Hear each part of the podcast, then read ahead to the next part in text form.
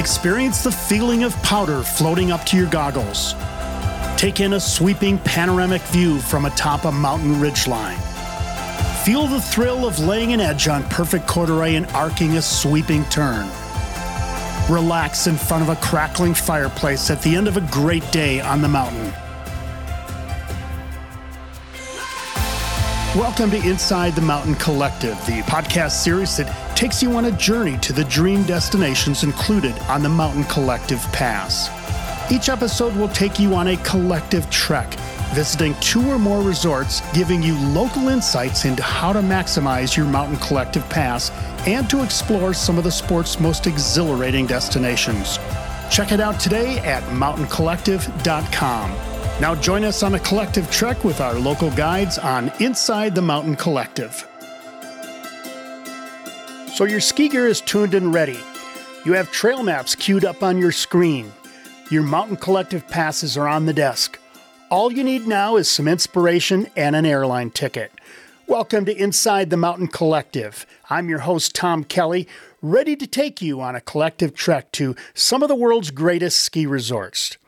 Today we have a special treat, and I'm about ready to book a ticket myself into Calgary or Kamloops. In an earlier episode, we took you to Banff Sunshine and Lake Louise in the Canadian Rockies, just west of Calgary. Today, we're heading west from Banff and Lake Louise into British Columbia for an unforgettable experience. First, we'll head to Panorama Mountain, a stunning resort in the Purcell Mountains of southeastern British Columbia. There, Canadian ski cross athlete Courtney Hoffos and Panorama Local will give us a mountain tour of that amazing resort. Next, it's on to Revelstoke Mountain Resort, nestled in the Selkirks, for a crazy but fun outing with longtime local Chris Paulitsky. One thing for sure, Chris loves this mountain. Then we'll wrap it up with an Olympic champion, none other than Nancy Greene Raine, who will guide us around her mountain at Sun Peaks. Three resorts you've dreamed about and seen in the ski films, six days skiing on the Mountain Collective Pass, and tack on Lake Louise and Banff Sunshine on the front end to build a fabulous collective trek. And after Sun Peaks, it's just a 45 minute drive to Kamloops Airport for the trip home. Now, to maximize your planning value here, put the trail maps up on your screen to follow along with our mountain guides. Without further ado, let's head to the mountain. Our first stop is Panorama Mountain Resort with local Courtney Hoffos. And today we are in Panorama Resort in British Columbia, and with us is ski cross athlete and a young lady who grew up on the mountain, Courtney Hoffos. And Courtney, thanks for joining us on Inside the Mountain Collective. Of course, thanks for having me. Now, you, I, I, before we get to talk about panorama, you compete as an athlete in one of the coolest sports uh, of ski cross, uh, where you're risking literally life and limb going over bumps and jumps and banks. And uh, tell us a little bit about how did you get into that sport? Uh, so, coming from an alpine background, I've always been into racing and like obviously competitive. Um, but I did a ski cross camp to just give it a go. Um, a lot of my teammates were uh, one year younger than me, so they were able to compete at this Youth Olympic Games. And so we all went to this camp, and I was the only one that really actually kind of fell in love with the sport. I think racing against three other people at the same time with features and jumps, it just gave that really, you know, sense of competitiveness when you're racing right next to someone. Um, and I just love that. And I love the the challenge of the different features and it was just so much fun for me. So I made the switch and I never looked back. Well, let's talk about Panorama. Now, you grew up nearby, and as a young girl, that was your skiing home. What were the early things that you really loved about Panorama when you were growing up there? Uh, well, I mean, first off, it was the easiest to kind of get there. Like we'd, I'd go every single weekend. It was a 20 minute drive, and you know fall asleep on the way up fall asleep on the way down. And it was it was just a fun place that i would have like basically yeah, every single weekend. And um, just skiing like when we when i was young i just did normal lessons. Wasn't really race focused but just made us all really good skiers and it made us really love the sport You know, I think as skiers, we think about the resorts in the Canadian Rockies and we think of these majestic views, these, these alpine peaks. How would you characterize kind of the culture and the feel of Panorama to you as a ski area? Well, I mean, Panorama is just a beautiful resort. If it's not an awesome powder day, you're going to get just absolute blue skies. That's what I think of pretty much all the time. Um, I've been pretty spoiled, I think, growing up and you know just getting used to it being a bluebird day. Like that was that was just the norm. And sunny sparkly snow it's just the yeah it's just an awesome hill for that. And i can think of one particular view at the very top um, and it's called view of a thousand peaks. And i think that's pretty much exactly what you get the entire way down. You see just mountains on mountains on mountains. It's beautiful. And you can ski the whole run and you see it almost the whole way down. Yeah, it's amazing. I think that's what the, the the vision is for those of us that that dream of skiing up in the Canadian Rockies. As as a young girl skiing there, did you grow to appreciate that majestic view you got at Panorama? Yeah, definitely. It uh, it set the bar high for all the other places that I went yeah, it is. Uh, it's a beautiful resort, and there's views kind of everywhere you go. So it, it, I mean, I didn't take advantage of it, but it's, uh, yeah, it was beautiful. So let's give folks a little bit of a mountain tour. Uh, if you've got somebody coming to town, they're an intermediate to an advanced skier. What are you going to do on day one? Where are you going to take them on the mountain? I think first run, you got to go all the way up to the top and hit Taynton Bowl, which is probably some of the best skiing because it doesn't get touched as much as the other places. Um, I like Be First as well as just Helly High because Helly High you don't need to hike at all. You can sort of just go right in and it's pretty much great skiing because it funnels into sort of one run, but you can go all around the top of it. Um, another run, I think that would be awesome for most skiers, but especially fun if you're more on the expert end, is Trigger. And then you kind of go in and out of the trees. And then you drop into this little area called Elmo. And it's just open and quite steep. So if they have a little bit of powder, you really just get a great sense. You feel like you feel like an awesome skier. and that's what everybody wants to feel. For those listeners who are following along with their panorama trail map in front of them, I'm looking at Taynton Bowl right now. So, how do you? I mean, there are some amazing runs through there. It just looks so inviting. How do you exit and how do you do laps? Is it possible to make an easy circuit and get back to the top and do another run? So that's the one thing about uh, Taynton Bowl is that it does bring you all the way to the bottom but it's a super long run. Like you can ski for 45 minutes without having to get on a chair again. Now I'm looking at to the the main face of the mountain, uh, Taynton Bowl being a little bit on the back or the side of the mm-hmm. mountain. Can you talk to us about the front face of the mountain a little bit? You know, some of the runs that are coming off the uh, uh, the the lower lifts and actually all the way up to the top of Panorama Mountain. What do we have on the front face that would be be fun for for people in their introduction to Panorama? Mm-hmm. Uh, so I really like Top of the World if you like bumps. Um, it's right on the front of the mountain and you can lap the top. So if you just want to do a quick, you know, maybe a warm up run, but you don't want to go all the way down to the bottom, um, Top of the World is a great run, as well as all in the trees there. There's some good ones uh, Tree Time or Roy's Run. They're all really good. So you're a world class skier. You compete on the uh, World Cup Tour for ski cross. And when you're just up in the mountain and you're by yourself, what are some of the runs that you like to hit that really challenge you? Um, well, I mean, I think anything if you bring a certain intensity will be will be challenging there. But I definitely really like uh, to ski in Taynton Bowl as well as um, Millennium. And so Millennium is over um, on the second chair. And it's just a really steep run that goes all the way down to the triple chair, which is um, it's a little bit down lower near the golf course. And uh, Millennium's just a really steep, long run. So it gets the legs burning for sure.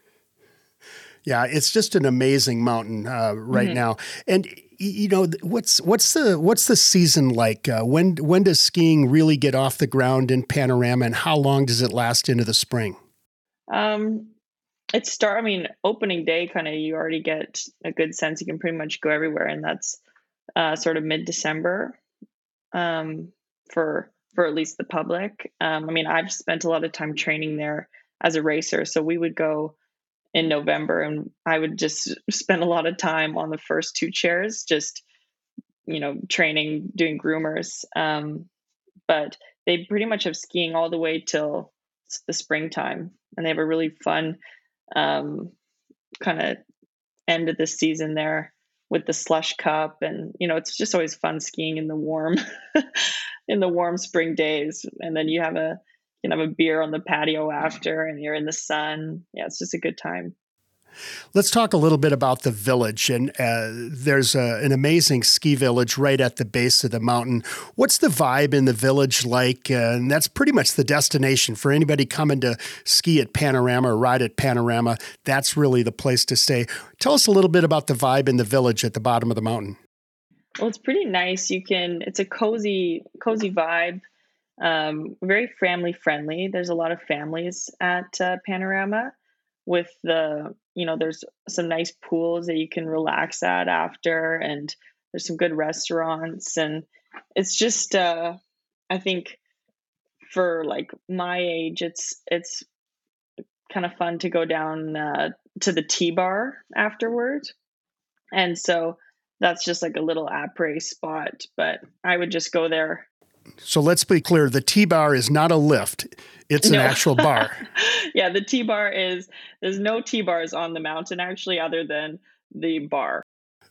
Uh, it, it sounds like a great spot. Um, the mountain's pretty kid friendly as well, isn't it?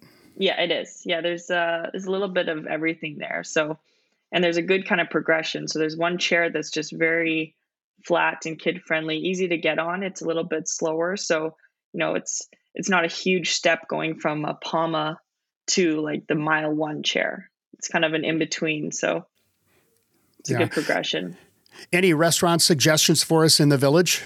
Mm, I mean, if you're not at the T bar and you want to do a little bit more uh, like dining, I would say Alto, and they just got a brand new pizza oven. And I'm cool. a big pizza fan, so that's, I think, that's always going to be my. I think all skiers and snowboarders are pizza fans. Yeah, exactly. It's the role. So we're gonna we're gonna wrap things up here with a little uh, section that we call collective dreams to uh, kind of nail you down, Courtney, on a few of your favorite things at at Panorama. And I mean, the first one we've talked about a lot of runs around the mountain, but if you had to pick one favorite run for you, what would that run be at, at Panorama? Mm, I think I would pick B First. And Be First, that's up in uh, Taynton Bowl? Yeah, that's in the Taynton Bowl. And what do you like about Be First? Actually, first of all, why is it called Be First? You know, I, I couldn't tell you, but I know there is a B second right after it. okay, we're going to go with Be First. But, yeah. but just give us a sense of, you know, what's the sensation? What's the feeling for you when you drop down into Be First?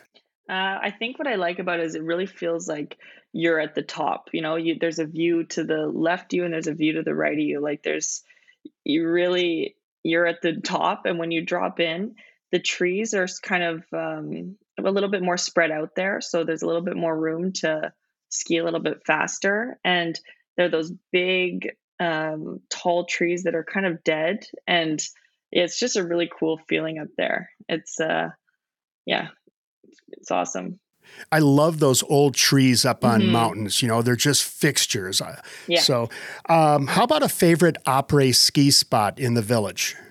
Mm, I think I have to stick with the the T bar, getting some nachos and a and a beer after after a big ski day is pretty top notch. And how about a secret spot on the mountain? You have one so, like maybe from your childhood? Yeah, definitely. I um I think I would look forward to going here every single time I would ski as a kid and it's called the Secret Forest and there's a little trail through it. It's just um on the left side of Old Timer on the bottom chair. And uh there's a slide and a jungle gym and it's just a cool little tree fort that I thought was the coolest thing growing up. And I, I think every single day we would ski with our group, we would beg to go there, and yeah, never disappointed. is it on the trail map? Uh, you know, I don't know even know. I don't know if it is. Yeah, you know, I love these. Most ski areas have these little hidden spots for kids that the kids are very good at finding. But yeah. uh, if, if we had to give people directions on if you wanted to send the kids off to the secret forest, uh, where, how would you get there? Um, so I think you'd have to go on Old Timer, and then when you go to exit down to Hay Fever, there's a little entrance there and if you there's a back route if you don't if you aren't you know four feet tall yeah, you can yeah. you can go down fritz's which would take you down to the triple chair and then just on the right side near the like the probably top quarter of the run you can kind of do a u-turn and you can see it so that's kind of the way you get out of the secret forest as well or you could just find a local kid and ask exactly. them, right? exactly. Beautiful. That's, that's probably your best bet, honestly. I know there are many breathtaking views on the mountain, but if you had to pick one favorite spot we want to direct guests to, what would that be for that really spectacular panorama view? Um, I mean, being just at the very top of the summit chair, you do a full 360 and there's views all around. Um, no matter which side you go down, is pretty much just a, a, gorgeous view. But I think looking directly down view of a thousand peaks is kind of the classic panorama. Or if you're sitting up on the at the summit hut, it's another little hut that's a great place to stop for a coffee or a hot chocolate or warm up your hands or toes um, or even for lunch.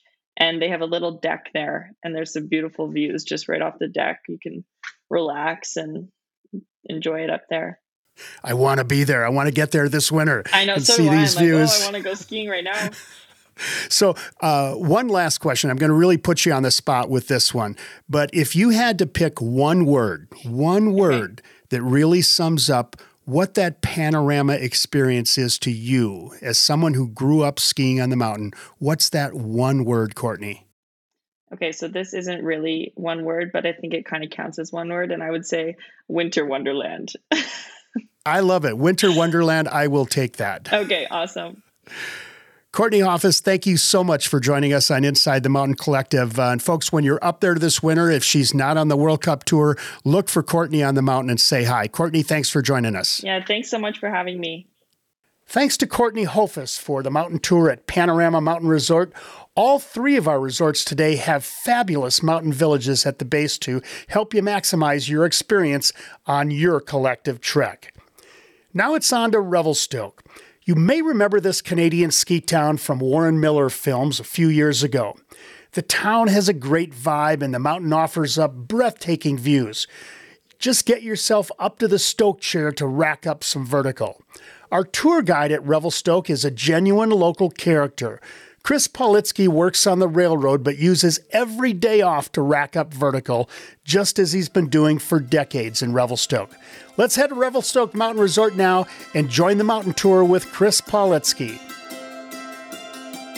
And our collective trek through Canada continues with the Inside the Mountain Collective podcast. And with us today, we are going to Revelstoke and longtime mountain ambassador Chris Politsky. And Chris, thanks for joining us on Inside the Mountain Collective. Hi, you're welcome, Tom. Pleasure to be here. You know, you have an amazing mountain, and I've just been looking at this thing, and uh, we're going to get into the details of the mountain tour, but just what is the vibe there in Revelstoke around this big mountain? Everyone's getting excited. I could tell already the ski shops are bustling. All my social media is lighting up. Come get your boots adjusted, get your skis done. It's uh, and you know when it's gloomy and dark and rainy outside, so that only means one thing: it's dumping up top, man. Yeah, it's it it is great to be up there, and I, I want you have been there for you've grown up there, so you've seen the mountain go through a lot of transformation. But give our listeners a little bit of your background at Revelstoke and how you've become such a passionate devotee for the mountain. Well, I grew up, you know, I, I've lived here all my life. I'm, I'll be 55 soon, and uh, I've lived here all my life. And, you know, I started out skiing. Actually, we had a, a tiny little house on this big, huge lot. So they used to plow all the snow into my yard. And so I would hike up, like my first pair of skis at five years old, I'd hike up this hill and shovel out an in run. My dad would help me or whatever, and I would ski down the thing, and down the hill, and eventually led onto the ski hill when I could do it. And you know, we had night skiing. And it was just kind of a rite of passage. Like, uh, you know, I did the team sport thing, basketball, hockey, but you know what? You had to go away on weekends, and you know, I just loved the skiing, and I actually quit all the team sports and skiing was a thing and and that's really happening now here all the kids it's it's really hurt the minor hockey in this town because the skiing so many people are here for the skiing and the kids, it's it's a natural. Like, why would you drive out of town to go play hockey when you can drive 10 minutes and be at the best hill in North America? So no brainer. Now, how just to, to tease folks a little bit who are thinking of using their mountain collective pass out there for a couple of days, how many vertical feet do you typically ski in a year at Revelstoke? Uh, myself, around a million. If I don't get a million, I'm a little upset with myself. I've got one of those app trackers, and uh, I, I like to get a lot. I can get for 1.8. I could almost get to, you know, guys that are retired or a skier that's here just for the winter, they're getting over 2 million. They, they go like 130 days. They ski every day. And that's what a lot of people are doing in this town now. They've come here for the skiing because it is, it's one of the best hills in the world. There is just no other fact than that. I want to give folks a little bit of a sense of skiing in Canada and using the Mountain Collective Pass. Uh, you can start at Calgary as an example, and you can go to Lake Louise and Banff. Sunshine, we had a podcast on Inside the Mountain Collective with them. It's worth checking out. Uh, that's in the Canadian Rockies, but we're heading west into British Columbia now, and you've got resorts like Panorama and Revelstoke and Sun Peaks. So give us a little bit of a geographical lesson and what's the topography like there, and what are the mountain ranges that we're dealing with? Okay, that's a great question. Um, if you flew in, say if you came from Calgary, you would your first stop would be Lake Louise, Sunshine, and those are all great places. You'd have to go south a little bit down to Panorama. But the thing with those things, they're in the mountain time zone. So you could ski those places, have a great day, pack up your stuff, drive to Revelstoke. It'd be like a, a fairly short drive, and you could be eating dinner at the Village Idiot at dinner time proper, ready for a full day the next day. And all those mountains you say are great. Sun Peaks was my favorite mountain as a kid. It was fairly close to us. So before we had our big resort, we skied there quite a bit. But since we've got Revelstoke, I honestly don't really ski out of town too much anymore, Tom. Well, you've got it all right there. Why go anywhere? It's right there at Revelstoke. I can leave my house and I live on the other end of town and I can be at the top of the mountain, strapped in, ready to drop in in under 40 minutes from my from my house. Beautiful. What's the mountain range there at Revelstoke? Uh, we're in the Selkirk Mountains, just kind of on the edge of the Rockies. There are more trees, more glades, not as steep and rocky as you get into the Rockies. They're a little bit more wide open, but our mountains are, you know, they call it Revelstoke the heli skiing capital of the world. And just for the powder, the snow, the the the excellent skiing, it doesn't get any better. So let's go on a little bit of a mountain tour. So I've just uh, flown in, I've driven up to Revelstoke, and I'm ready to go. You're my mountain guide, and where are you going to take me on day one at Revelstoke? Okay, first thing I'm going to do is probably talk you into going to Love Baguette right at the bottom of the gondola and grabbing a little breakfast bagel. Like they're BLT, they're like five bucks, under five bucks, and it's like probably the best sandwich in Revelstoke. We're going to head up the gondola. You got to get out you take a quick gondola up, and then you get onto the main one. You ski down. You get a, get a, you get a couple hundred vertical, and you ski down to the bottom of the Stoke, and you go up that. It's about twenty five hundred vertical up to basically the top of the mountain. And when you get out there, you're bombarded. Well, if it's not stumping, which we like it, you're bombarded with one of the greatest views that you will ever see. And you got to sneak your way by because everybody's taking their little Instagram photos and everyone's kind of spread out taking pictures. And you got to make your way through. And then you're dropping in for a for a great day. You want me to tell you where I would go?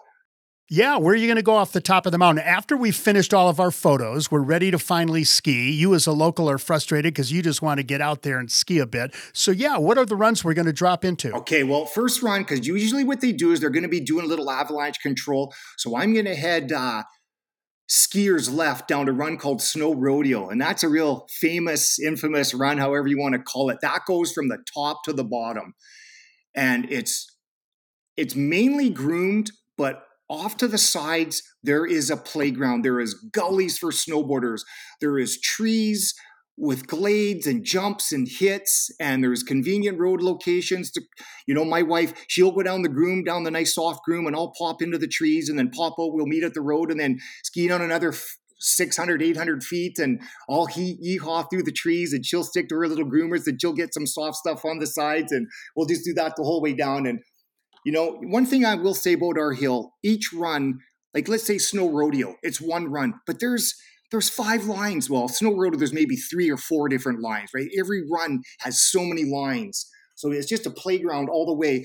And then I would go back to the Stoke, you know, 24, 2,500 feet vertical. And I would just keep, I would stay up top for the first part of the day for sure, especially on a powder day. So 2,500 feet off of one lift? That's right. 24 and wow. change, I think it is. Yeah, what a what a great what a great opportunity. Now I'm looking at the trail map right now, and if you went from the top of the Stoke lift down to the base area, how much vertical do you have on the mountain? Well, that's 5620. And if you took snow rodeo, you could take that all the way. It would just be a no-brainer. You just straight down the whole way. This is amazing. I don't think there's another resort that has that kind of vertical no, on the no, on the mountain no. continuously. Most in North America. So if you're just up on your own, just looking to get some vertical for the day, are you just going to kind of lap the Stoke chair? I would. I would stick up there. It's usually better conditions. You're, it's con. it's good. Like especially in the spring, you could ski three or four different conditions. You start at powder, you might hit some harder stuff. You get down into the corn cornstone, which is which is fun, by the way. But if you want to just stay up top, you're in the consistently in the snow zone, and and you can just bank off vertical. There's there's and the thing about our hill, there's such great fall line skiing. Like you can literally point your skis 10 degrees one way, drop down, you got an untouched run. Maybe not untouched, but straight fall line. And then again, you'll just angle over another couple feet and you'll get another line straight back down. You, you got to traverse at the bottom to get to the chair, but you get a whole new experience and you're only 20, 30 feet over and it's like a brand new run. That's that's what I really enjoy. One of the things that, that stands out for me in looking at the trail map is it looks like you have a lot of glade skiing. Is that something the mountain is focused on and really carved out some nice lines for you inside the trees? Yeah, they have. When I, I used to work there as a guide years ago as for the snowcat operation, and it was fairly tight, gnarly tree skiing. But the resort has done a big thing over the years, and every year they seem to carve out a little more and a little more. And it's just our glade skiing is like I've never seen trees like that on a ski hill anywhere. It is awesome, the glade skiing. So let's talk about some of the runs that are a little bit off the beaten path, some of the bowls, some of the hike to areas. Are some, there's some places that we can really kind of get away from the, uh, the the the norm and really get into some amazing backcountry situations. Absolutely, the North Bowl. We have a it's a called the Lemming Line. There's a couple ways to get into the North Bowl. There's one way that's quite easy. You know, you might have to walk for or hike for maybe you know 20 seconds, and that'll give you enough elevation to traverse across to drop into the North Bowl, And you get a great, great skiing, great powder, great bowls. But if you want to hike, I think I've counted, I think it's 370 steps. It takes about, I don't know, seven minutes maybe. And you follow, we call it the lemming line, and you hike up a little higher and you drop into the higher drop off zone there. And you can access the whole back bowl. You can head over a whole nother bowl, over another ridge into Greely Bowl. And that's just like an endless playground over in there. You would not believe the stuff in there. The shoots, like they've had Red Bull did a competition back there one year, and that's the real deal, that stuff. But you know, for me, you know, I've done it all, but I just like banging out vertical. And and that seven minute walk, there's there's a there's an extra run for me. So I'll just uh because our chair is about seven minutes to get up. So I'll just bank out the vertical on the other side. And, so I do I do go over there, but I like get my vertical, and it's so easy to bang it out at Revelstoke. You know, Chris, I can see there's still a lot of kid in you, and you grew up on this mountain, and as a kid, you were able to tool around. But the mountain is so much more. Uh, there's so much more infrastructure on the mountain now with the lift structure and with the runs that that you just are a kid at heart up on that mountain, aren't you? oh yeah, absolutely. I get that quite a bit actually, and it keeps you young. You know, it's helps helps life go by. You know, I know this is just an audio podcast, but I can see in the background you've got a little uh, little troll behind you. Uh, tell us the story of that. Well, we have this weather station, and I encourage people to go check that out. Obviously, don't ski through it; they've got it guarded off. But we used to have this little. Uh, I can hear a helicopter. Their guys are getting ready for heli skiing right now. I can hear the one pump going over my head. They're getting ready, getting all their landing stakes and stuff up right now. But um, we had this little, they have a little resort. If you look onto the resort website, you can see the snow conditions and all that. And at the, the weather station, they have this little norm and it kind of shows you the height of the snow. Like after a big storm, that thing's buried. Like you can't see it. And everybody, you just drop what you're doing. Guys book off. They don't go to work. Stores literally shut down, gone skiing. Like, and, and it's all because of norm. And um, one year, someone stole that norm. They broke in there and stole that norm. And then they got another one, and that one started getting re- getting stolen. So they just said, you know what? Let's just start selling these so people can buy them, and uh, and that will help. But then get this the original norm these people took him on a world tour. They went to the antarctica. They went all these places all over the world and they documented it and sent pictures and then they sent the norm back. And i think the ski patrols they have it back. They took him like on a two year world tour. I might be wrong. It might have been a year but he's he's now in the ski patrol shack. They they they, they sent him back and he's at safe and sound and uh, back at rmr oh that is fantastic. So anybody that goes up to revelstoke has got to find a place to buy norm. Where can you buy norm oh, up right in, in the gift shop at the at the bottom of the hill. They've yeah, they're right there. They've got different sizes. You probably get a keychain or whatever. But yeah, I, we had to get one, and I put them out on my deck when it's when I know it's going to snow. I put them out on my deck. And I take my own little Norm shot because because that's a real thing on social media. You wake up in the morning and everybody will post a picture. Norm's buried, and you don't even you look at that first thing in the morning. You're you're out of bed in half a second, getting ready so, Chris, if I'm up in the mountain with you, I know you're the kind of guy that just likes to ski and laps and build up the vert. But if I said, hey, Chris, I got to take a break up in the mountain here, where are we going to go? Well, you know, there's warming huts all over, which are nice. There's a great little, uh, there's a day lodge, which has great food and it's big. It's got a little lounge and you can stretch out. And you know what? It is funny. A lot of guys, you know, you get up there in the morning and you start skiing and, and, you know, and I'll, I will say this noon, from noon on, it's quite dead because everyone's, Tom, is simply bagged. They are tired. So at the end of the day, après is an important part of uh, skiing, no matter where you go. So we're going to go down to the village. We're going to go down to town. What are some of the spots we might want to hit after an awesome ski day up on Revelstoke? Well, that's easy for my family. We we we love the Rockford. All my friends that come out of town, it's like we're going to the Rockford. That's the that's right at the very vill- bottom at the village, right at the bottom. 15 steps from the gondola nice little restaurant, fat, really nice, nice place. That's good. But I will say this: um, at the top of the top of the gondola, they have a little thing. It's called Mackenzie Outpost, and you can go there and get a beer. They have little bites, and they've got a thing called the Smash Burger, and the burgers are incredible. They've got water, they've got washrooms they're heated washrooms, which is really nice. So you don't have to come all the way down. So instead of skiing all the way down, you can stay up top and catch a little breather grab some refreshments, food or whatever up there right at skiing elevation, which is which is really nice. What's the town like? Uh, if you get away from the village, get away from the mountain, what's town like? Well, the town is great. That's why I'm still here after you know 55 years. I love it. There's so many restaurants. There's so much outdoor activities. You know, it, it's thriving here. It's, it's a great place to. It's great place to raise kids. It's small. It's isolated. Like you know, we don't have the big stores and all that, but we manage. We love it here. Everybody that lives here, they're here for a reason. They don't have to be here. They they want to be here. We're skiers. We like to come to the ski towns. We don't need any, we don't need a lot more. We need a good mountain and a great town, and you've got that there. For people doing their collective trek and going to a few other ski areas, what what are your distances to uh, Panorama and also to Sun Peaks? Well, Sun Peaks. Uh, it's probably I would say three hours. You know, like two and a half a bit to, to Kamloops, and then it's a little ways out of Kamloops. One, one thing about Revelstoke, we're so lucky. It's like like I can look out my window and see it. It's right there. Like we're so lucky. The drive is so we're lucky here. It's so close. Panorama, I, I honestly haven't skied there since we've gotten our hill. And when I was a guide, I did I didn't really go to town much. I skied here. My boss he wanted me out in the backcountry on my days off, and uh, and now that we have our hill, I, I'm pretty safe. I'm pretty content right here.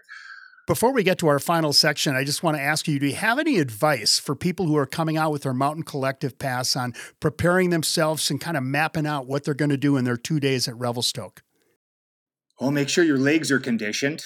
And um, yeah, take a look at the trail map. And there there is services. There's people you could, you know, try and latch onto a local, you know, even social media or something. And and people are people are happy to to show to show a good cool guy around. People are happy to do that.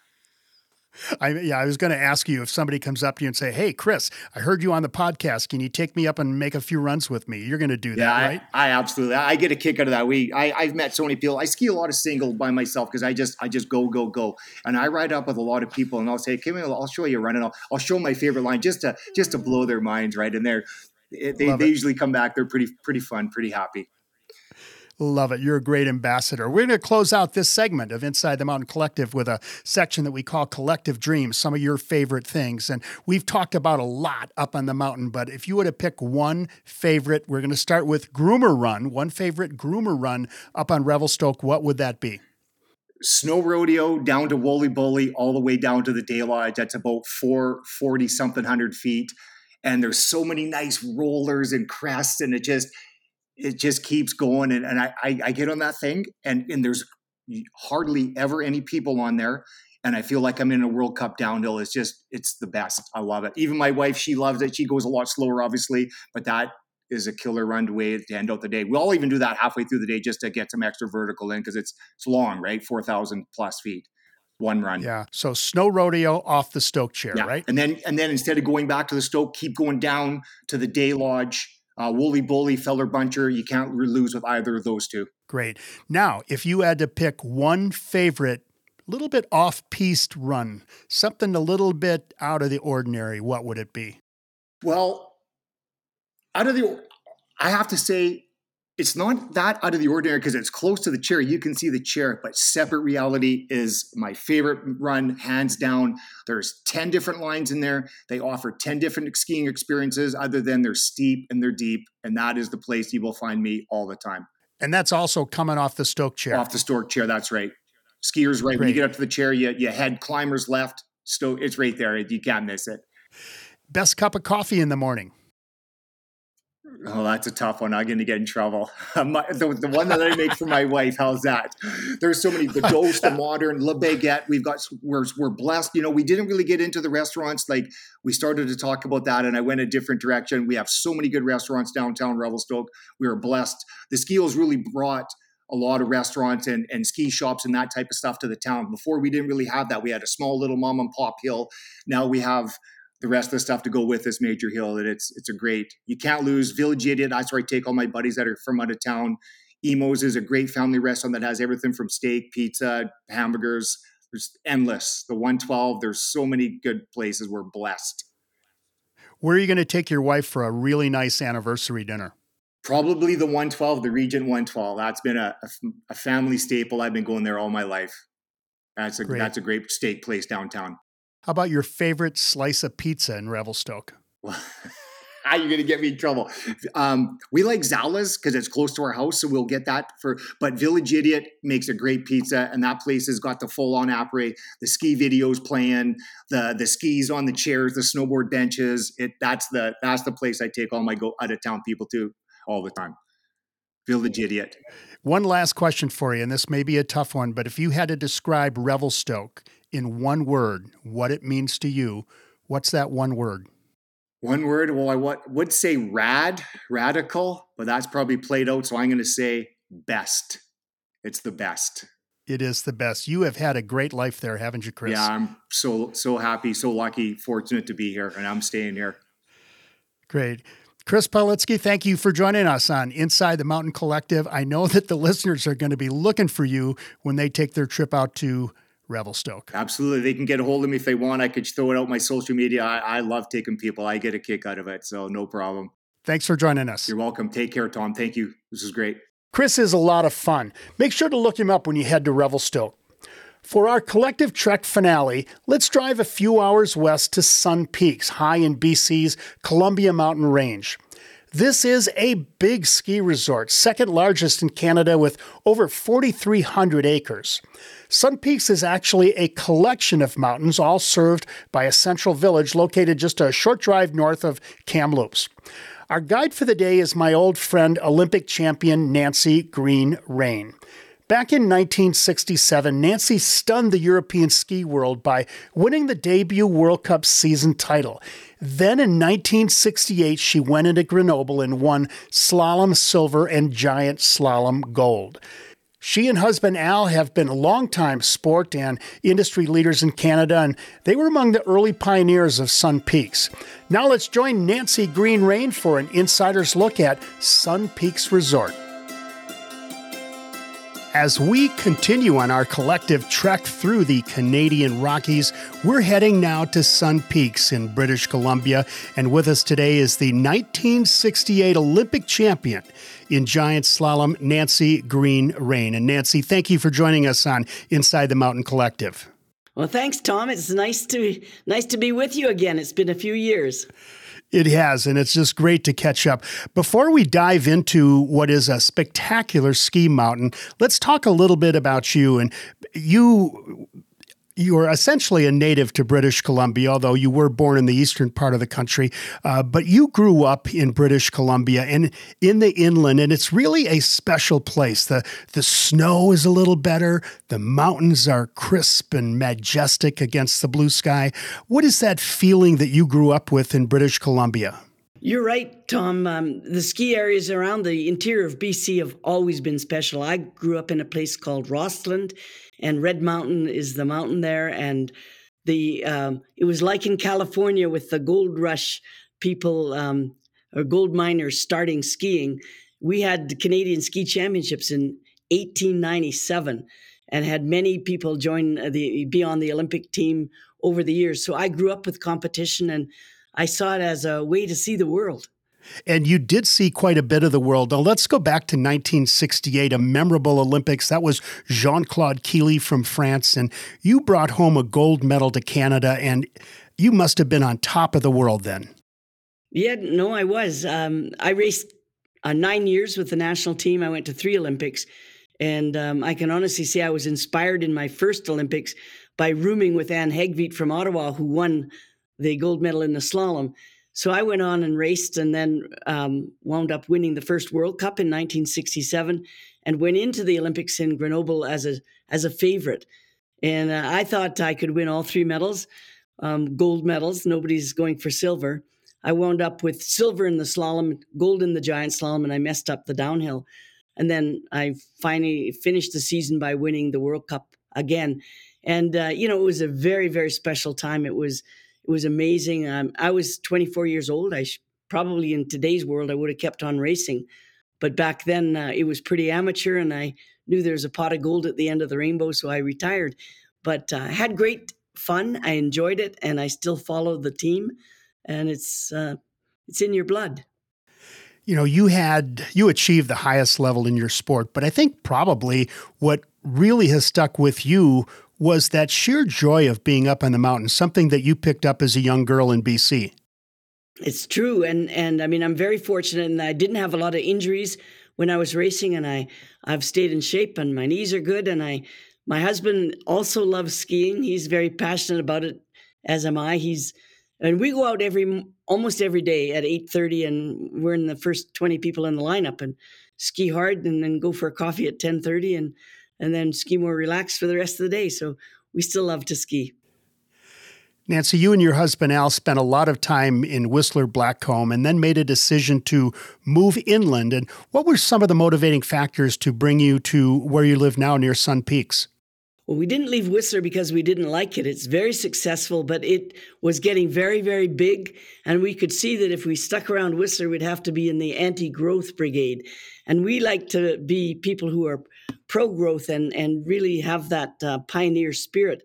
So when we when we saw that um, Tod Mountain had been purchased by new owners and they were doing a master plan and ready to invest major money in the infrastructure to develop a village, we knew there was a great opportunity. So we uh, started looking at property there and wound up buying a site and building one of the first hotels that opened. And I um, was asked to be the director of skiing, and Al helped set up the tourism office. So we made the move again, not because we didn't like Whistler, but we knew the potential in this area. It'd been going for 25 years at the time and, and had all kinds of potential, but had never been realized.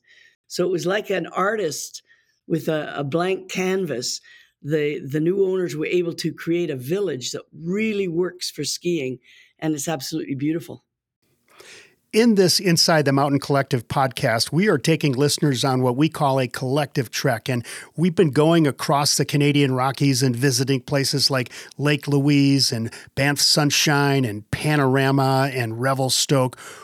what are the unique characteristics when you look at uh, what what you have there uh, at Sun Peaks? What are some of those unique characteristics that that really ring home as this fantastic ski resort?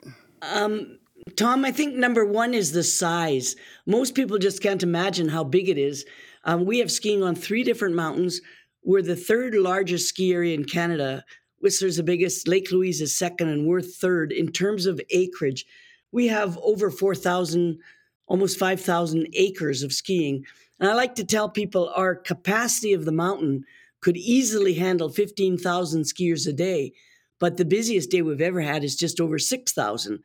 And we've got lifts, high speed lifts up the mountains, and and you, you just ski. And the beautiful thing is the slopes aren't crowded. The snow is fantastic. The variety of the skiing is just amazing. The mountain in the beginning, Tod Mountain, it was called, it, it had a reputation as being the biggest, toughest mountain around. The addition of the three of the two new mountains um, have have made a, a much uh, more user friendly type of terrain. But all of the mountains have skiing that's got runs good for everybody. So it's just a fun place to be. You know, as I look at the trail map, and I always encourage listeners go to the website, uh, in this case, sunpeaksresort.com, take a look at the trail map and follow along as Nancy Greene-Raine gives us a tour around the mountain. But when I look at the trail map, it's this cozy little collection of mountains, all kind of nestled together and all kind of funneling down to a central village. I mean, it just looks like a fantastic plan and offering skiers and riders some great diversity. It's true. When you come up from the main valley, which is down in the gateway city of Kamloops, down there it's almost desert country. It's like going into Denver if you're going to Colorado.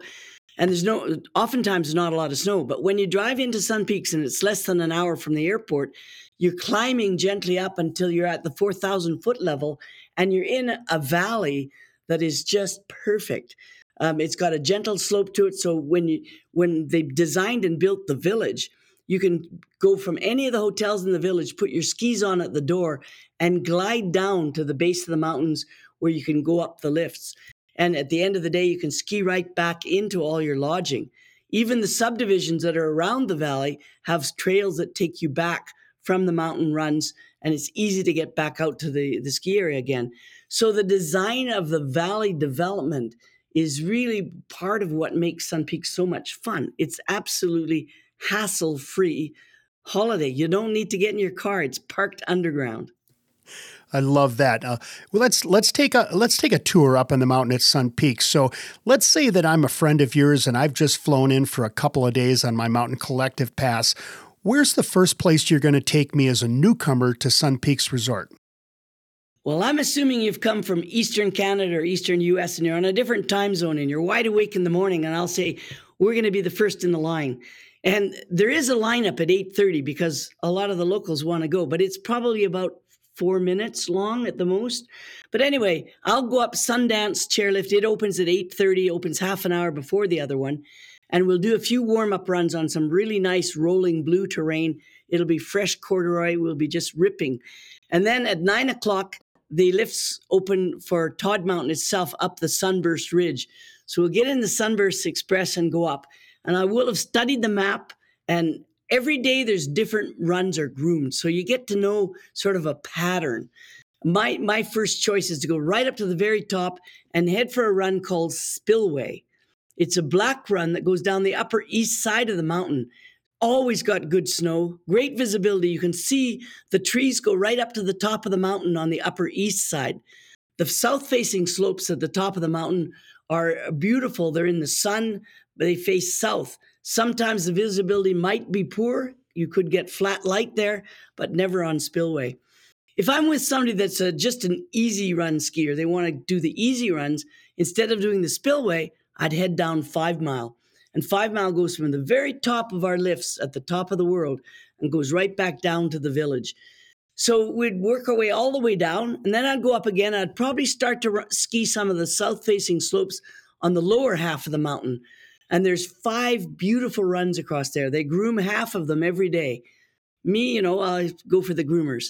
And you've got runs like um, Runaway Lane, Blazer, Cruiser, Exhibition, and a black run called Broadway, which is fabulous. And then you can work your way along. There's 13 different runs off the Sunburst Mid Mountain area. You got all kinds of choice. But at a certain point, I'll probably go down into the village and stop for a coffee. And then we'll go from there. You know, one of the things as I look at the map is it looks like you have a pretty constant pitch all the way down. Is that the case coming off of Tod Mountain? It's not totally constant, no, because Crystal Bowl comes down in, and then there's a bit of a bench area coming down, and then there's what we call the south facing slopes. And so there is a change in terrain there. There's also a really beautiful run up at the top called um, the head walls. And that gets groomed now and again because we have been known to hold speed races down it. But basically, it's a really steep mogul pitch with beautiful, soft moguls. And that connects in back up the crystal chair. So you can loop around on that. So there's a lot of different variety. And what's kind of neat is if you're going down the south face, you're seeing one view. If you're going down the upper east side, you're seeing a completely different view. And then, you know, after I pause at that section, I like to go over and ski on Mount Morrissey, which is on the other side of the valley. So what I like to do is uh, stop for a coffee around 1030 and there's some great little coffee shops that you can ski right into, take your skis off, go in, have a nice latte or a matcha chai matcha tea or all the fancy coffees, and then away you go. And if you want to ski over to Morrissey, you go back up again up Sundance and ski the runs that head off towards Morrissey eventually going over to the Morrissey connector on and Mount Morrissey has a beautiful high-speed quad lift, really funky mellow terrain on the east side of Morrissey and fantastic steep runs on the north side. When you come across the top and you head down some of those steep runs, we call that the laundry room. There's lots of people don't like to go near the laundry room on their holidays, but if you're a good skier, it's really fun. So you've got agitator, spin cycle, static cling, uh, tumble dry, wringer, you name them, um, and they're they're they're really fun. The views are incredible. Um, I'm looking at the map now, Nancy, and I like Lint Trap. Yeah, I don't like Lint Trap. Lint Trap I just love the names. Yeah, well, that's is, why it's, it's called aptly that. named because Lint Trap actually comes kind of sideways across, and it's a little too flat for the deep snow. So you wind up just kind of cruising on it. But the other ones are better. What's a good day for you? Do you like a powder day? Or you like a groomer day? All of them. All of them. I knew that would be your answer. No, no. I mean, it, we we have we have taught Tom. We have an amazing system. We have electronic uh, grooming boards at the top of all our major lifts, and when you look at that board, it's got lights on it. It's all done, and the groomers, as they groom at night, they input the data into the into the system, and it changes the runs on the board. So if a tree falls down on a run and they have to close the run, it's closed on all the boards and all the mountain instantly. It's super accurate. You just watch that board, and and you know where to go. Um, and what we do is we have we have a sort of symbols. Um, red, of course, is closed. Green is open. Blue is fresh snow, and um, blue a blue run a blue uh, light with a snowflake on it says it's been groomed, but there's fresh snow on top of the grooming, and that's that's magic. You know, you got six inches of dry powder on a on corduroy. It's you, you just can't believe how, how easy it is to ski. One of the real signatures of the Canadian Rockies are the views. What's that view like at top of the world over on Tod Mountain? You know, Todd, uh, Tom, I have to tell you that we're actually not in the Rockies. We're in we're the top of a massif in the in the middle of the province that was scoured by the last ice age. Our mountains are rounded off, more like the mountains that you get down in Colorado um, and less craggy than the Rocky Mountains, and not as uh, you know the the coast mountains were shaped by volcanoes. So our mountains are more mellow. They're they're not really craggy, but the view is amazing. You can see for miles and miles, and it's it's wide. You feel like you're wide open, and then you're skiing into this beautiful rolling terrain that's taking you into a valley. When you're in the valley, you feel like you're enveloped by friendly mountains, but I can tell you there's a lot of double black on those friendly mountains. Yeah, I'm sure there is. I'm looking at it on the map now. Let's uh, let's look at the end of our ski day. It's operate time, and we're coming down to the village. What are some of the spots that you like after skiing a hard day? Well, the two most popular spots are Bottoms Bar and Grill and Masa's, and they're right at the bottom of the two main lifts up the the Sunburst chair and the Sundance chair. So most people go down and they funnel in there, but there's you can you can come down and ski into the upper part of the village and have a lot of nice après ski um, skiing down to Morrissey's pub, for instance, a lot of fun.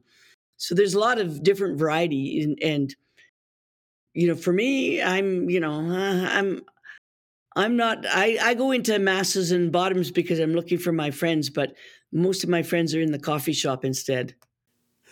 So if we're coming out there on a, a ski or snowboard vacation, uh, we're, you have a full village there, so you can stay right at the mountain, right? Absolutely. And what's that experience like?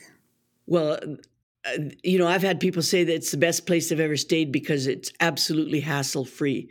You literally, you know, you don't need a car. You should take if you're dry if you're flying in, take a shuttle. You don't need a car while you're there. You can literally walk everywhere or ski through the village.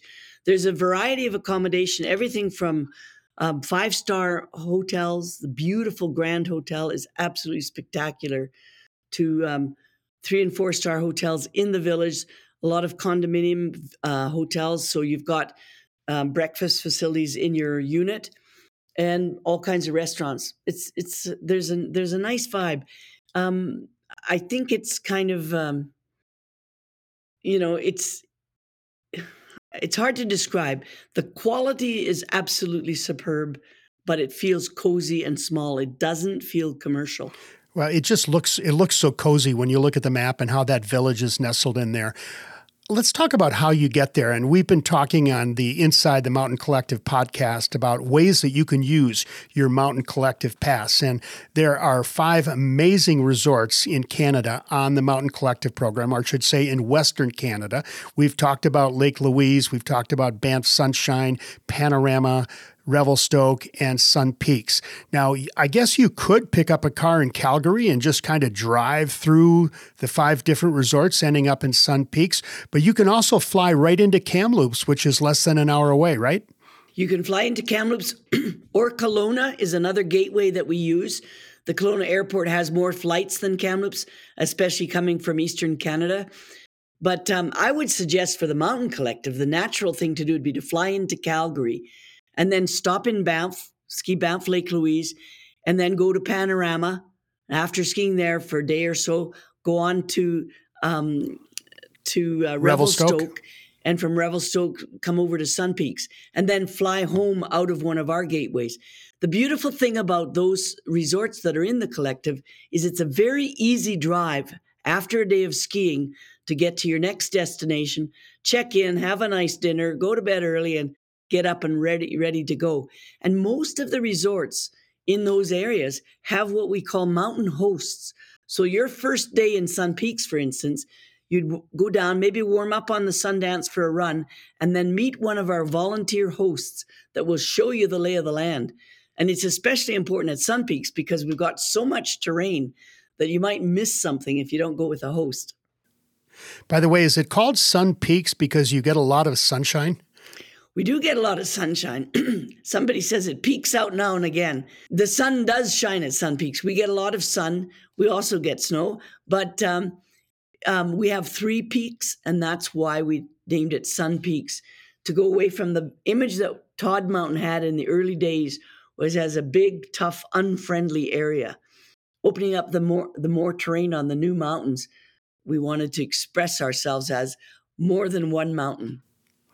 Well, Nancy Greene Raine, we appreciate you giving us a little mountain tour. We are going to wrap up this segment of our podcast with a selection that we call Collective Dreams, just a series of, I hope, simple little questions that will help guide our listeners a little bit more. And the first one, just a real simple one.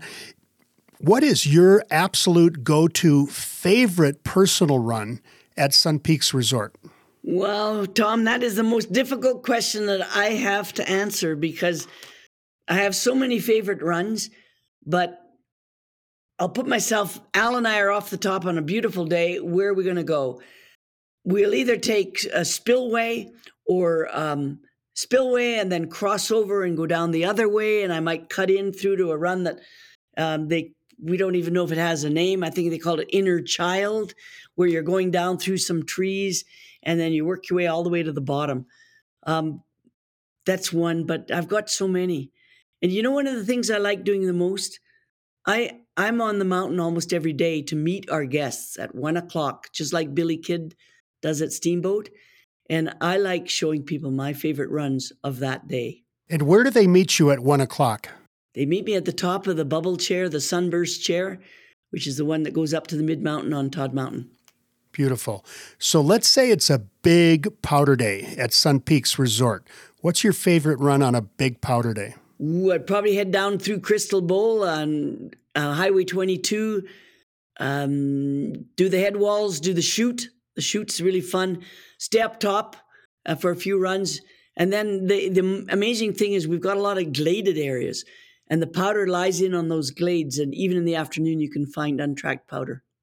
How about your favorite coffee stop on the mountain or in the village?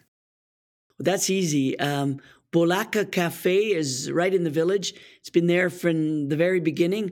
It's run by a family, um, Polish immigrants to Canada many years ago. Their daughter uh, went to University of Utah on a scholar, or one of the universities down in Utah on a scholarship, and is actually uh, uh back in Park City now. So um, th- that's a great coffee shop. They serve uh, Cafe Lavazza, which is an Italian coffee and a real barista. So, Nancy, you had an amazing experience traveling the world as an international ski racer, winning an Olympic gold and silver medal. What's the most memorable place that you've skied around the world? I guess I'd have to go with Val d'Isere. Um, Val d'Isere's um, is amazing. I w- went there the first year I went to Europe, and I saw it grow over many years. And um, I've been back a few times, and really do really think that's pretty amazing. But my second favorite would be uh, Zermatt with the Matterhorn. Uh, Kitzbühel, I got so many memories. I got, you know, the, it's funny, eh? There's so many beautiful places to ski in the world. But in the end, what it gets down to is the friends that you're skiing with, the, the conditions of the day, and the vibe of the place. And I think Sun Peaks is doing pretty well on that score.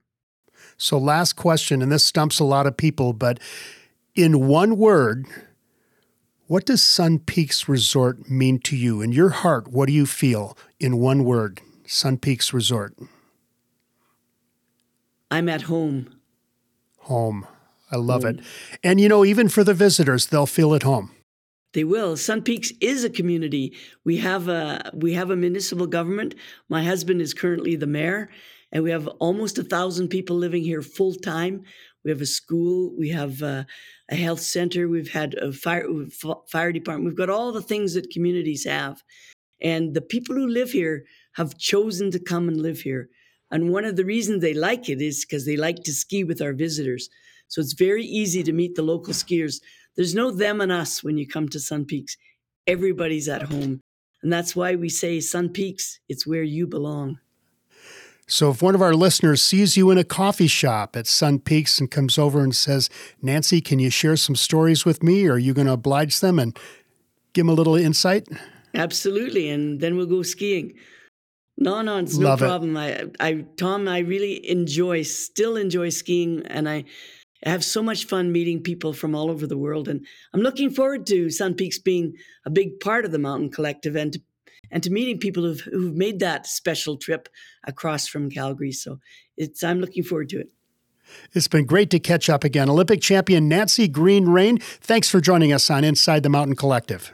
Well, thanks, Tom. It was great talking to you again. Well, I hope our local mountain guides have inspired you to book a trip this winter. Remember, you get two days at each resort on your Mountain Collective Pass. All you need now is an airline ticket and a lodging booking. Just fly into Calgary or Kamloops, grab a car, and watch the mountains unfold in front of you. Thanks for joining us on Inside the Mountain Collective. Watch for more episodes coming up soon to help you build your collective treks. I'm your host, Tom Kelly. I'll see you on the mountain this winter. Are you ready to build your own collective trek? The Mountain Collective Pass is your ticket to multi resort skiing or riding. Get yours today at mountaincollective.com. You'll get two days at each participating resort plus 50% off additional days. It is the perfect pass to take just one trip and be able to ski or ride at multiple resorts. Build your own collective trek today. I'm your host, Tom Kelly. Thanks for listening, and make sure to subscribe to get every episode delivered directly to you. Watch for more episodes of Inside the Mountain Collective, and I'll see you on the mountain.